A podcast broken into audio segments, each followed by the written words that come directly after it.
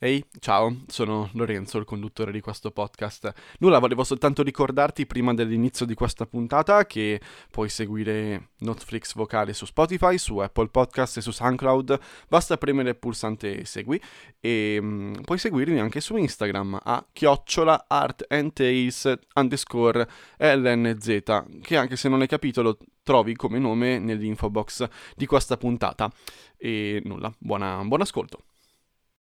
C'è veramente da chiedersi perché in Italia Netflix non riesca a fare una produzione decente, che poi non è colpa di Netflix, che è soltanto distributore, ma proprio delle produzioni e delle storie che stanno alla base di queste produzioni, perché Baby,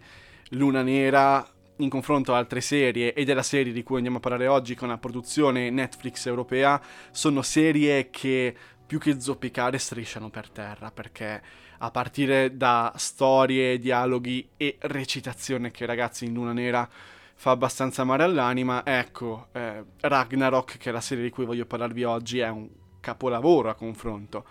Generalmente nel panorama che possiamo vedere adesso a livello seriale non è assolutamente un capolavoro, però è una bellissima serie, è una serie molto interessante ed è una serie norvegese che i norvegesi oltre a fare il salmone e le cose affumicate sanno fare benissimo anche questo tipo di serie che attingono a piene mani dalla loro tradizione e dalla loro mitologia norrenica, appunto scandinava. Se voi avete presente Thor e tutto l'ambiente che occupa Thor a livello cinematografico Marvel, potrebbe essere un ottimo punto di partenza per vedervi e anche un punto di, di, di interesse per vedervi questo Ragnarok che è il nome, oltre che del terzo episodio di Thor del Cinematic Universe, è anche il nome dell'Apocalisse della mitologia scandinava. È una storia molto interessante che parla di Magne che insieme alla sua famiglia, madre e fratello si trasferisce a Edda, che, questa,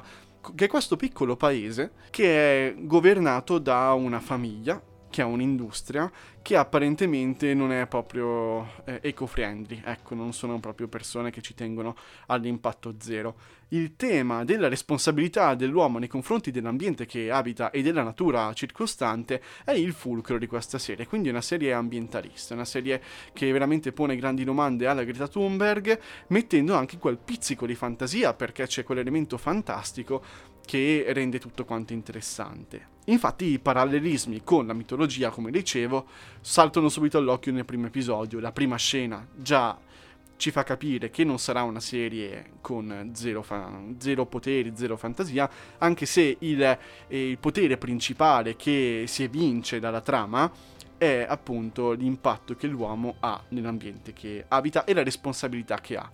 da un grande potere che ha appunto Magne, il protagonista, derivano le grandi responsabilità che lui dovrà scoprire nella, nella, nella, trama, nella storia, attraverso le amicizie e gli affetti che svilupperà nel suo modo unico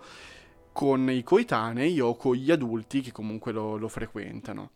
È una serie godibilissima, è una serie godibilissima anche in lingua originale, perché è, girata in norvegese. Io l'ho guardata in norvegese, che è una lingua simile, ovviamente per cultura, all'inglese. Non c'entra ovviamente una chip a livello di vocabolario, però dopo un paio di puntate che la si guarda con i sottotitoli e con la lingua originale, fidatevi che non ve ne accorgete nemmeno, anzi forse imparate qualcosa di più a livello di eh, so- sonorità comunque, di, di fonetica. Sono sei episodi di 45 minuti, è una serie da bingiare, probabilmente io l'ho finita in un giorno e mezzo, perché è una serie che veramente porta avanti la narrazione in modo interessante e in modo molto fluido e mm, si scoprono davvero tante cose di una cultura che magari non siamo abituati a frequentare, appunto la, la cultura scandinava e norvegese. Il finale di stagione lascia in sospeso tanto, quindi io mi aspetto una seconda serie altrettanto interessante, un po' alla casa di carta, che magari non è una seconda serie, ma una seconda parte, perché crea proprio le radici per il grande conflitto che deve arrivare, ma non vi spoilerò altro, non voglio, non voglio spoilerarvi nulla se non eh, dirvi che è una serie assolutamente da vedere, è una serie che vi fa anche staccare la testa e vi fa anche pensare su quello che voi potete fare riguardo al vostro habitat, mettiamola così, su quello che voi potete farlo per renderlo un posto migliore. Detto questo, io ve l'ho detto, come sempre, vi auguro una buona visione e vi invito anche a seguire il podcast su Spotify, Apple Podcast, Google Podcast, varie piattaforme, Instagram, chiocciola, art and tales underscore lnz, eh, che trovate anche nell'info box comunque come informazione, e letterbox, cioè c'è veramente tutto nulla, io, io, vi auguro ancora una buona visione. Mi raccomando, fate i bravi, e ci sentiamo in un prossimo Netflix vocale.